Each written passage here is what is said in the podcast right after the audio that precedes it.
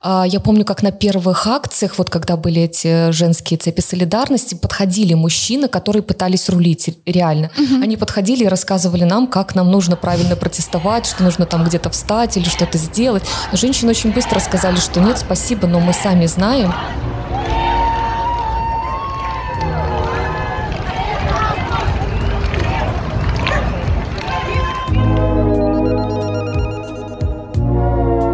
Вот э, теперь, когда женские марши мне кажется, иногда жестче заканчиваются, либо более массово заканчиваются задержаниями, нежели вот эти марши по воскресеньям. Это говорит о том, что все, э, теперь э, женщины воспринимаются, ну, женщин тоже стоит бояться. Всем привет! В эфире редакционный подкаст журнала 34 МАК. Сегодня стартует первый выпуск нашего подкаста, где мы будем говорить о женских протестах в Беларуси. Поговорим о том, что вообще это заявление, о ключевых фигурах нашего протеста, о том, насколько важен голос женщин во всем этом политическом диалоге и о всяких других важных аспектах. Меня зовут Юлия Миронова, я буду модерировать подкаст, и рядом со мной находится Юлия Мицкевич, организаторка фем-группы Координационного совета, и Оля Ланевская, феминистка и тренерка по самообороне и ассертивности в ЭНДО. Привет! Привет! Наверное, о смелых белорусских женщинах знают уже во всем мире. Все о них пишут, рассказывают. Выходила куча обложек ключевых мировых изданий а, с фотографиями протестующих белорусских женщин. Кто-то снимает видеоблоги, политологи пытаются анализировать вообще, что происходит в Беларуси и почему именно женщины. Начать с такого общего вопроса как так случилось, как вы думаете, что у белорусского протеста настолько ярко выраженное женское лицо и как вообще это можно объяснить? Ну, я попробую начать и немного проанализировать то, что происходит. Э, я думаю, что это связано с разными э, моментами, но в первую очередь, конечно же, с тем, как э, смогли объединиться три женщины. Светлана Тихановская, Мария Колесникова и Вероника Цепкала. И это было таким очень большим толчком. И это был позитивный толчок. Но перед этим мы получили, как женщины в Беларуси, очень негативный толчок от нашей власти, лично от Лукашенко, который сказал, сказал, что Конституция не под женщину, что мы там рухнем, если вдруг мы станем президентами. И э, женщины, как говорят, обурылись вельми. Они решили показать, доказать, что они не упадут, не рухнут, и в целом э, они гораздо сильнее, чем думает о них власть. И еще один момент, который я вот просто разговаривала с некоторыми женщинами, которые никогда не участвовали, в, в отличие от меня, в политическом активизме, и в целом никогда э, даже даже не задумывались о том, что они могут выйти на улицы. И они сказали мне такую интересную вещь, что для них очень важным фактором стала Светлана Тихановская, которая, ну, как бы так позиционировалась, которая вышла, стала стихийным политиком и вышла за мужа, да, и вот они э, решили, что если она смогла, то и они смогут. И это было тоже очень важным фактором, потому что мы видим, что женский протест в Беларуси, он ведь очень разный, и там разные социальные группы женщин, у них разные, то есть их объединяют определенные вещи, но у них есть вместе с тем какая какая-то там своя э, повестка у, в разных э, этих э, группах. Я еще думаю, что белорусские женщины столько лет были в таком состоянии пассивном, когда на разных сферах их жизни у них забирали их права, не давали высказываться, считали, что они не имеют права влиять на то, что происходит в обществе, в гражданском обществе, что они не имеют права воздействовать своим решением, личным решением, как отдельные гражданки этой страны, э, решением на то, что происходит в стране. Они просто устали так жить, когда у них есть примеры других стран, примеры каких-то обществ, качественных обществ, где женщина имеет право и стать и президенткой, и имеет право президенткой не стать, если она ей не хочет быть. И вот эти женщины, которые сейчас выходят, или которые начали выходить, даже которые никогда не занимались политической повесткой своей жизни, они просто почувствовали, что когда ну, пора уже э, начинать высказываться, потому что пора э, действовать. То есть э, не затягивать со своей жизнью, что когда мне кто-то разрешит, чтобы я была активна, только я хочу сама возвращать себе силу голоса, чтобы быть активной именно тогда, когда я хочу, когда я не соглашаюсь со справедливостью и когда жестокостью не соглашаюсь, а не когда другие люди мне говорят, вот сейчас можно, это вот этот момент. Теперь ты можешь попротестовать, только еще не в центре даже, а где-нибудь в другом месте. И э, вот к тому, что очень правильные слова сказала Оля, и вот такое мал- маленькое дополнение по поводу контроля, да. А, я помню, как на первых акциях, вот когда были эти женские цепи солидарности, подходили мужчины, которые пытались рулить реально. Угу. Они подходили и рассказывали нам, как нам нужно правильно протестовать, что нужно там где-то встать или что-то сделать. Но женщины очень быстро сказали, что нет, спасибо, но мы сами знаем, и действительно действительно это был такой вот... Э, именно женских акций началась вот этот вот э, процесс э, очень высокой самоорганизации, децентрализации. Если говорить о том, что женский протест выстрелил вот так в таком виде именно сейчас, и женщины начали выходить, самоорганизовываться, этому, наверное же, предшествовали какие-то процессы. Если э, сделать какой-то такой экскурс в историю развития какого-то белорусского женского движения за последние 10 лет, были ли там какие-то ключевые события, которые потихоньку таким накопительным эффектом влияли на самосознание женщины? Не просто же так все произошло. Ну, я думаю, что, конечно, непросто. И э, есть, э, есть примеры, как, как, как женщины участвовали в разных видах активности. Ну, во-первых, в Беларуси есть давно существующие женские гендерные организации, инициативы. Плюс э, вот я, например, участвую в разных акциях, начиная с начала 2000-х, и я прекрасно помню, какую большую роль играли женщины в палаточном городке 2006 года, как они были активны в кампании 2010 2010 года и 2015. Вопрос в том, какую роль им отводили и как потом это медиа презентировалось, угу. да, потому что мы помним, что если вот брали интервью там после 2010 то в основном это были мужчины. Или я даже помню такой один интересный момент, как в 2006 там на площади женщинам говорили, что вот надо их место там, значит, mm-hmm. резать бутерброды, mm-hmm. да, обеспечивать вот этот вот быт того, кто здесь находится mm-hmm. и так далее. То есть и, и это как раз-таки вопрос о возможностях. Но это все накопительный опыт. Все это долгое, долгие годы мы в активизме, опять-таки, э, НГО, да, организации mm-hmm. гражданского общества, вот я в одной из таких работаю, и там, там большинство это женщины. Женщины, которые являются сотрудницами этих организаций или э, активистками этих организаций. Женщины всегда были были очень активны и в политических партиях. Вопрос в том, попадали ли они там, например, э, в так называемый топ-менеджмент, да, угу. на верхушку да. и так далее. Опять-таки, в большинстве своем нет. Но все это, конечно же, играло свою роль и сыграло вот и в итоге э, им есть это. Поэтому, когда э, я слышу, что вот это произошло внезапно, да. нет, это не так. Это, это все равно все эффект того, как это накапливалось. Вопрос в том, что появились э, какие-то определенные э, там, возможности и определенные события, которые этому поспособствовали. Я еще хочу дополнить. Мне кажется, что в октябре 2019 года, когда выполняющий обязанности президент э, Республики Беларусь, э, он э, запретил или отказался разрабатывать закон противодействия, о противодействии mm-hmm. домашнего насилия, и тогда появилась инициатива «Маршируй, детка», да. которой много-много, три или четыре раза нам тогда было отказано в проведении марша различными способами. И я думаю, что вот это наша злость на то, что мы не хотим соглашаться с насилием, еще тогда с домашним насилием, либо с такими видами насилия, которые ну, спрятаны за закрытой дверью, когда не хотим соглашаться с тем, что государство не замечает.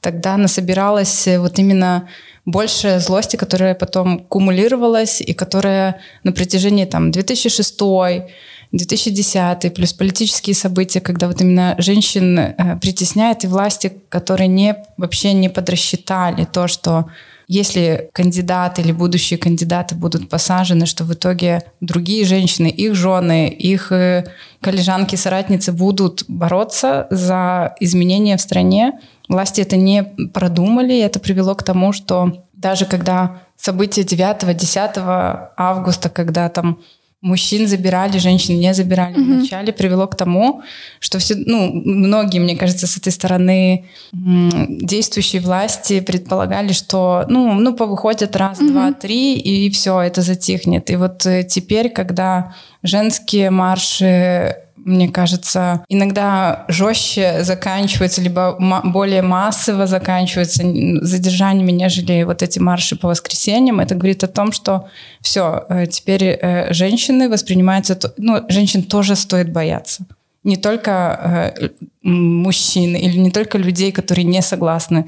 Женщины тоже люди, и они тоже не соглашаются. И э, наши женщины, белорусские женщины, будут бороться, и это показывает каждая суббота, с тем, чтобы вот именно идти не уже там за мужа или там за брата, а я иду за себя, за своих коллежанок, которые сидят, за коллежанок, коллежанок, которые сидят, за бабушек, за мам, то есть за детей, за дочек своих. И на этих маршах видна вот это, вот это сестринство на практике, когда я тебя не знаю, но ты моя подруга. Да, к тому же, если говорить об этой риторике, якобы официально, якобы женщины вышли на протест вынужденно, там, э, когда пришлось выходить э, за, там, за того парня, потому что тебя не бьют, но на практике оказывается, что на женщин же больше рычагов воздействия, там, на женщин начинают давить через детей, там, ты плохая мать, ты плохая жена, мы лишим тебя родительских прав. Вообще есть какие-то законные и м, адекватные способы бороться с этой риторикой, потому что, ну, это такое запугивание, которое, наверное, многих женщин вводит ну, в неприятные чувства. Мне кажется, очень важно про это говорить со своим окружением, чтобы не пребывать в своем страхе, потому что вот эти методы запугивания, которые есть сейчас, они были, они знакомы власти ну, белорусской там с 2006-2010, когда были аресты домашние, когда забирали детей. Белорусская власть, по сути, не только во время выборов агрессивничает по отношению к женщинам, когда там делают насильно аборты, либо наоборот. То есть это про такие ситуации, когда это только один аспект того, что может власть делать система, в которой находятся женщины, может, может делать женщинами. И тут э, мне кажется, очень важно не пребывать в своем страхе, озвучивать его, особенно когда есть дети, и чтобы заявлять о том, что понимать, во-первых, самой адекватность происходящего, э, не поддаваться вот этим иррациональным страхам, делиться с другими, получать э, помощь э, юристов, юристок, потому что очень часто активистки, которые обычные женщины, которые никогда не выходили, сейчас выходят, как будто ответственность сваливается на этих женщин, что им надо знать все. Mm-hmm. Им надо знать э, уголовный кодекс, что им будет, если они снимут маску с ОМОНа, административные какие-то нарушения, сколько суток они будут сидеть и по какой статье. Им надо понимать, что вообще сможет делать СОП, это э, организация, которая может забрать ребенка из семьи. Им надо что-то говорить своим близким, там, своей теще, э, там, своей свекрови, то есть, либо своим там, мужу, то есть не, далеко не у всех этих женщин их семья поддерживающая. И вот это вот разные аспекты того, как в этом всем быть собой, чтобы отстаивать свое мнение, заявлять о своих потребностях, о том, чего я хочу, но при этом удерживать себя в таком ну, комфорте, можно сказать, взаим, во взаимодействии с другими людьми, но и не поддаваться на страхи. А, да, я абсолютно согласна с Олей. И вот э, мне кажется, еще очень важный такой момент э, – это, конечно же, солидарность, которую проявляют э, не только женщины друг другу, но и вот в целом окружение и какие-то даже незнакомые люди. Да? Потому что понятно, что белорусская власть и лично Лукашенко – это агрессоры, это абьюзеры, да, это насильники. И мы видим результат того, того, что вот закон против домашнего насилия, он не был принят, да, и мы видим то насилие, которое выливается, да, в том числе и на женщин. И вот эта вот солидарность, которую мы наблюдаем как ответ на это беспрецедентное насилие, это тоже очень важно. Вот вспомним, например, а, женщину, которую попытались забрать ребенка, да, когда она его да. не смогла а, вовремя а, забрать, потому что находилась, была задержана. Угу. Или вот сейчас известная активистка Полина Шаренда Брестская, у которой и она, и муж, они активисты, и их, на них давно давят, на всю их семью, и пытаются тоже забрать их детей, и всячески им угрожать, и особенно, конечно же, Полине, потому что власть считает, что на женщину давить в этом смысле да. гораздо более эффективно. И Полина, она вот написала а, о том, что нужна поддержка, и это сразу вот вылилось в такую вот ответную реакцию, что да, конечно же, как только там мы будем знать, куда приходить, мы придем и, и, и встанем, и будем поддерживать настолько, насколько возможно. И вот это понимание, что ты не одна, что вы не одни. Это, это очень здорово, это, конечно же, помогает.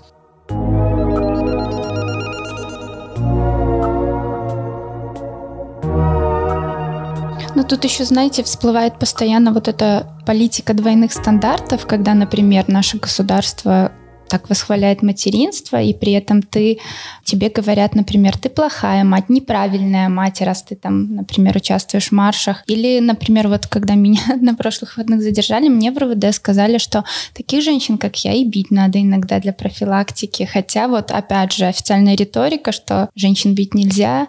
И тут хочется перейти, знаете, к такому вопросу, что, ну, ведь э, у официальной власти тоже стоит много женщин. Там есть Лидия Ермошина, там есть Качанова, Эйсмонт, там другие женщины. И именно эти женщины, занимаясь политикой, а, говорят, что другим женщинам нужно не по площадям шляться, а борщ варить. Откуда эти двойные стандарты, которые транслируются женщинами? Но я думаю, что э, это вопрос такой, чем, э, чьи интересы представляют эти женщины, да, и для них это ведь вопрос э, их э, работы. Они отвечают э, интересам той власти, которая их наняла на эту работу, и поэтому всячески пытаются быть лояльными. Мы не знаем на самом деле, что они думают. Может быть, они действительно так искренне в это верят, но мы не знаем, насколько это действительно так. Женщины, которые выходят на марши, которые выходят на акции, действительно выходят, э, потому что так чувствуют, потому что так думают, потому что по-другому, в принципе, э, сейчас невозможно. Или даже не выходят, но они все равно участвуют каким-то образом да, в разных там видах гражданского активизма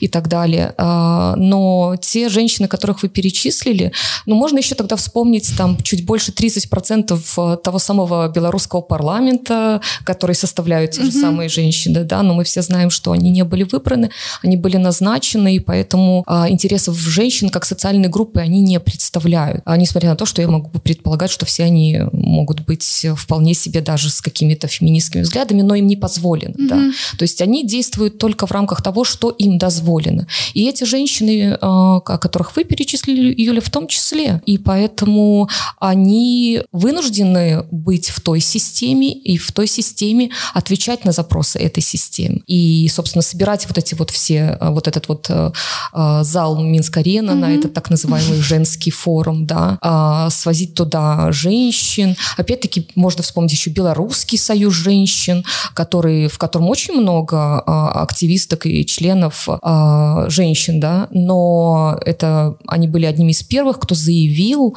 о том, что те, кто выходит, ими манипулируют, они наняты там на западные деньги и так далее. То есть это такая даже мизогинная риторика, да. не то чтобы двойные стандарты. Угу. Но они отрабатывают. Это их карма. Я вот еще думаю, что белорусское общество настолько патриархальное, и очень важно понимать, что вот эта белорусская женщина в патриархальном обществе, она такая должна быть удобной. И вот эти фамилии известные, которые можно отслеживать в интернете, которые представляют интересы власти, они удобные до момента, пока они делают так, как хочет власть. Если я уверена, что каждая из этих женщин, если перестанет делать так, как хочет власть, они тоже станут неудобными, и тогда ну, можем встретиться с ними э, на марше? Же, на марше, либо в, на Крестина, либо на Володарке, да, то есть это про то, что я не отри... ну, в моей голове я не отрицаю, что в определенный момент в камере можно встретиться именно с кем-то из них. И это связано с тем, когда нашим белорусским женщинам говорят, что вот там можно тебя так, за, за это можно и побить, да, или там э, или ты плохая мать. И мне кажется, что смысл не в том, чтобы ни, мне никто это не говорил, потому что это слова другие, другого человека, я не могу за них отвечать, что мне там говорят. Но если я знаю сама, что меня бить нельзя, что э, со мной вообще так нельзя, что я против унижения, оскорбления, что я не согласна, что я знаю свои цены, что я классная мать то тогда другие люди, в принципе, эти слова других, они не будут на меня влиять, потому что я знаю свою ценность и важность. И тогда, что кто-то мне будет рассказывать, оценивать мою жизнь и мои поступки, и что со мной надо делать, это вообще меня не будет касаться в том плане, что я знаю, как я хочу жить, я знаю, с кем я хочу жить, я знаю, как я хочу воспитывать своего ребенка и куда я хочу ходить по субботам и воскресеньям. То есть это про то, что если белорус, вот это белорусский аспект э, наших женщин начать работать с уверенностью в себе, с таким, чтобы Э, понимать свою ценность и важность, тогда вот этот уходит на второй план того, кто меня как комментирует, потому что это всего лишь такой, ну, белый шум, скажем так. И поэтому, если я удобная для себя, то тогда мне не так страшно, мне кажется. Не страшно за какие-то комментарии, оскорбления, потому что я знаю там свои границы психологические, свою ценность как женщины, и то, что я не буду более ценной, если мне там президент скажет или его соратница, что мне надо варить борщ, потому что я знаю, хочу, ну, я буду его варить, либо не буду. То есть это про мое желание и про мою какую-то ответственность, как я хочу жить сама, а не как хотят, чтобы жили другие. И точно так же я еще думаю про вот, про вот эту модель женщины, что удобная женщина — это та, которая рожает детей, ну, ты классная в, этом, в этой стране, если ты родила, но если ты родила, а еще пошла на марш с ребенком, то почему-то ты сразу становишься не классной. А если ты еще на проводе загремела, а у тебя ребенок, ну то тебя могут попугать, ну, в принципе, могут и отпустить, там, через сразу, либо через сутки, или через двое, но до трех суток точно отпустят. И вот это вот про то, что женщина воспринимается с такой призмы мать она или не мать. То есть если ты мать, то ты, у тебя есть шансы стать хорошей женщиной. А если ты не мать, то ты априори, скорее всего, будешь плохой женщиной, неудобной тогда для страны. И с этим связана вообще политика отношения к женщине, потому что многие говорят, а что ты в субботу, а где твои дети? Что ты делаешь? Почему на марш с детьми как будто нельзя, потому что их могут забрать. Но если ты идешь на марш без детей, то где э, вообще, какая ты плохая плохая мать, куда ты дала, дела своих детей. И с этой точки зрения такой небольшой комментарий. Мария Колесникова гораздо более раздражает эту власть, чем Светлана да, Тихановская да. вот по этим самым критериям. К сожалению, да. Мне кажется, вот э, эти слова, Оля, очень важные, которые ты сказала про поддержку, про уверенность в себе.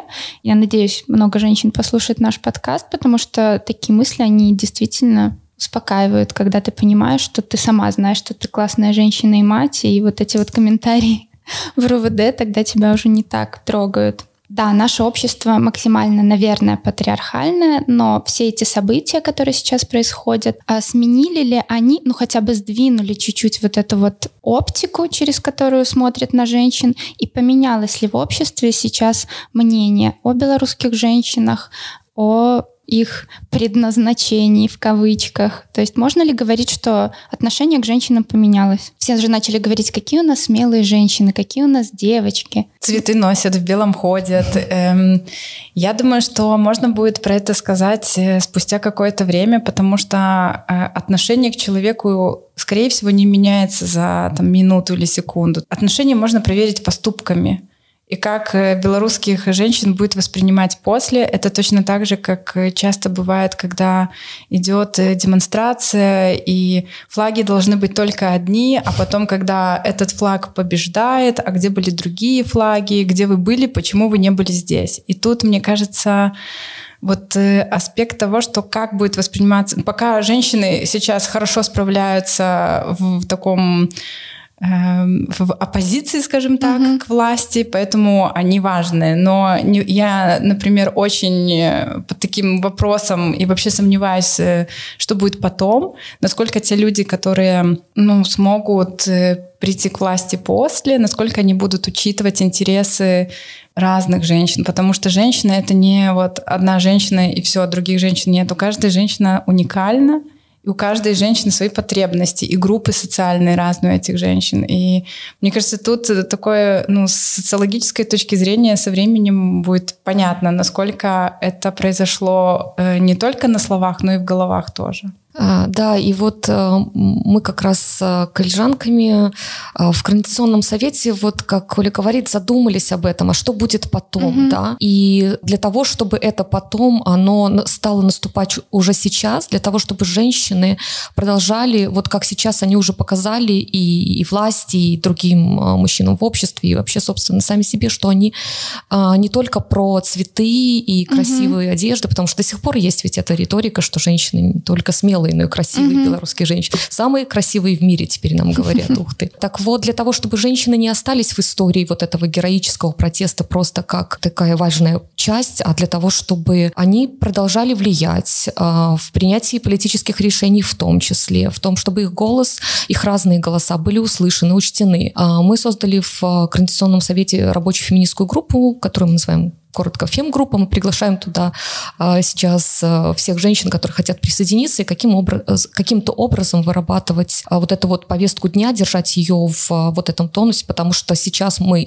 можем использовать для этого Координационный совет, потому что мы видим, что все равно там мужчин больше, чем женщин. Там мужчины выступают и говорят больше, чем женщины и так далее. Даже внутри такого демократического органа. Что, в принципе, просто отвечает э, то, тому положению, которое есть. Но для нас очень важно важно, а, чтобы а, вот этот вопрос, он был на повестке дня сейчас и был потом, и не был а, утерян, чтобы опять-таки, когда будет возможность э, вернуться к вопросу обязательно о законе о противодействии домашнему насилию, чтобы всячески продвигать политическое и гражданское активное участие женщин и так далее. Потому что, да, все это, как мы знаем даже из истории, может очень быстро, к сожалению, забыться.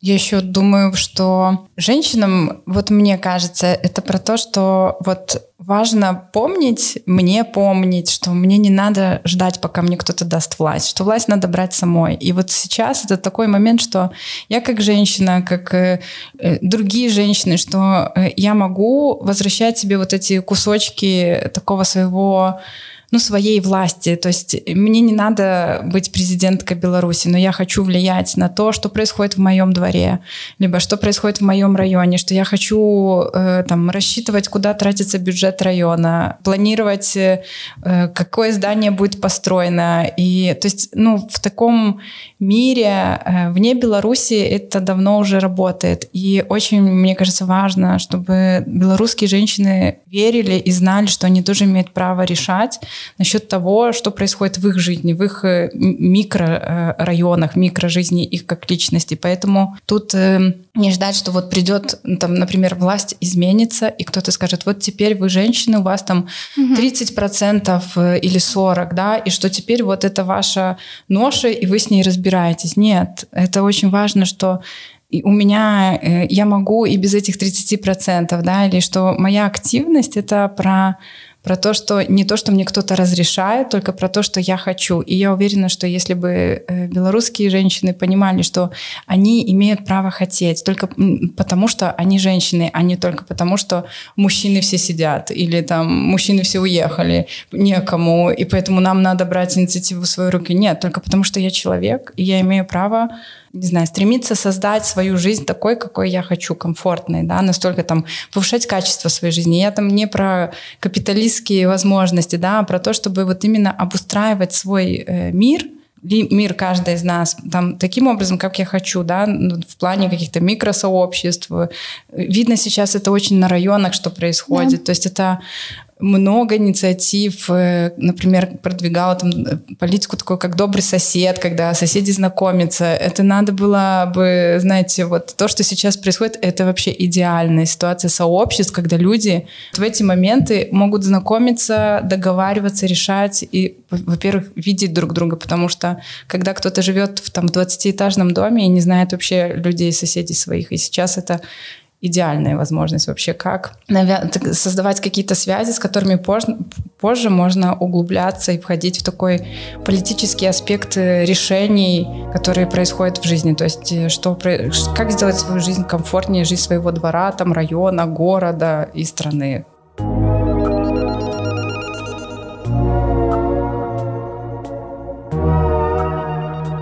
Давайте тогда посмотрим на этот протест немного как бы не изнутри, как мы сейчас пытаемся его анализировать, а немного сверху. И для тех, кто совсем далек от повестки, как бы мы могли сформулировать, что женщины уже привнесли в этот политический диалог и что они могут привнести в будущем? То есть как объяснить, почему важно, чтобы женщины активно участвовали в политической жизни страны и общества? Ну, я думаю, что если вернуться вот к тому, что говорила Оля про личное, что личное это всегда есть политическое. А это такой давний феминистский э, лозунг или такая вот риторика, но это действительно так, потому что э, мы видим, что вот э, если мы обустраиваем какую-то свою комьюнити во дворе, то это тоже часть политической жизни. Ну, потому что ну, политики государства не бывает без этого. Mm-hmm. Это часть гражданского участия, потому что что такое, собственно, гражданское участие? Это когда граждане, гражданки каким-то образом объединяются, отстаивать свои интересы на разных уровнях. И таким образом включены в общую эту политическую повестку э, государственного там, или публичного управления в том числе. Да, это может быть на уровне там, профсоюзов, каких-то локальных комьюнити, на уровне организаций, инициатив и так далее но это всегда про то, что ваше политическое, ваше личное есть э, политическое. И вот по поводу того, что уже привнесли женщины, это для меня очень показательно. Это как раз-таки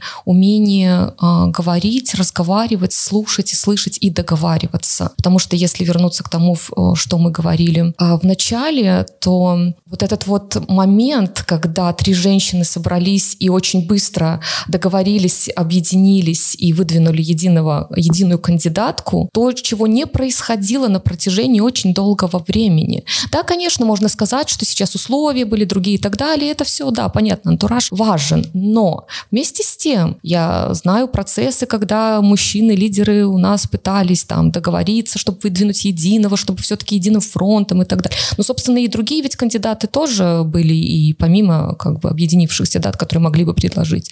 Но произошло то, что произошло. И договариваться э, это очень это очень важно и очень круто, очень быстро. А, я помню, когда мы шли на вот первом, а, первой акции, то а, был такой момент, когда кто-то не успевал, и мы на светофоре становились, да, и начинали кричать «подождем, подождем». Да, и так да. это переросло ведь и в других потом уже акциях, да. И это было спонтанно, и это было такое вот э, понимание как бы друг друга. Или, например, мы что-то передавали, говорили, а потом передавали там в конец того, чтобы сказали. Или мы шли в одном направлении, направлении. Потом вдруг решили, что там будет опасно, и, наверное, пойдем в другом. Передали, все э, как бы согласились, и мы пошли. То есть это вот на таких вот микроуровнях даже происходит. Несмотря на то, что вокруг а, достаточно много у нас все-таки гендерных, знаете, таких стереотипов, мифов о том, что женщины много говорят, но мало из этого толку, что они там пытаются все время конкурировать между собой, поэтому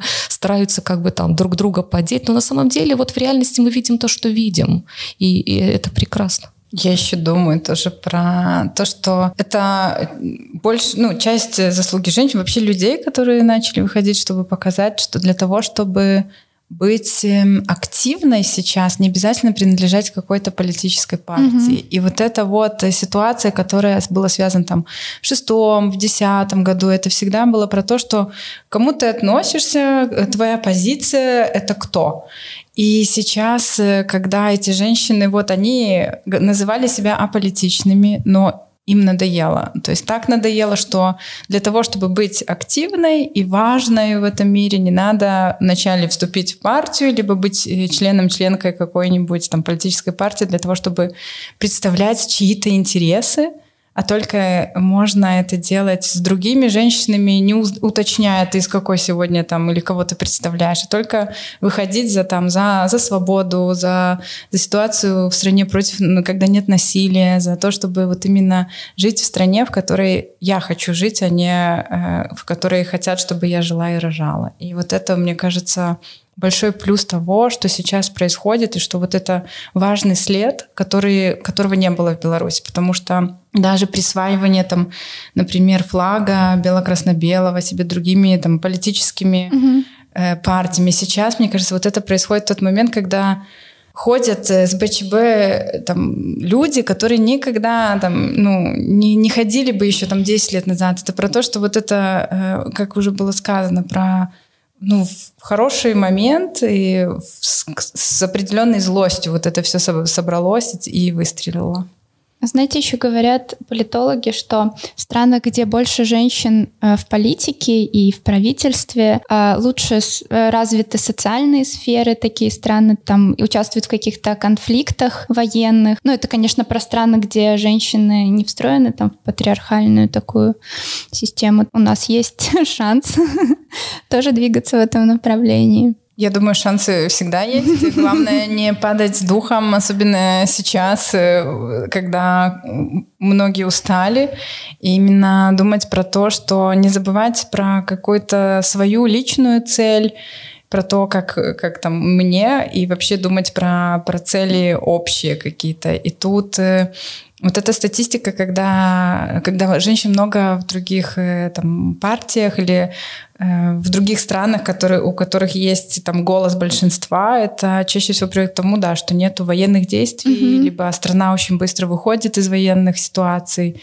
Там, например, э, больше такой социальный капитал, больше мужчин тогда уходит, например, в такой декретный отпуск mm-hmm. и так далее. Я думаю, что у Беларуси есть большие шансы, Э, если вот э, не поддаваться вот этому страху, который там последний месяц, два месяца идет со стороны белорусской власти. Это очень сложно, на самом деле. Да, я тоже так считаю. А, ну, я думаю, что на самом деле, э, если даже есть ситуация в каких-то странах, вернее, не если она там лучше, да, с гендерным равенством, э, все равно женщины там тоже э, часто встроены в определенную патриархальную повестку, потому что, ну, например, капитализм как система очень патриархален и так далее. И в Швеции, где есть первое в мире феминистское правительство, все равно тоже есть очень много связанных с этим вопросов, проблем и так далее. Но в любом случае они когда-то с чего-то начинали и пришли к тому, к чему пришли, пришли посредством определенных да, результатов э, своих э, действий, женских движений в том числе. Поэтому, да, у нас, безусловно, есть э, все шансы, и мы уже, мне кажется, всем показали и доказали это.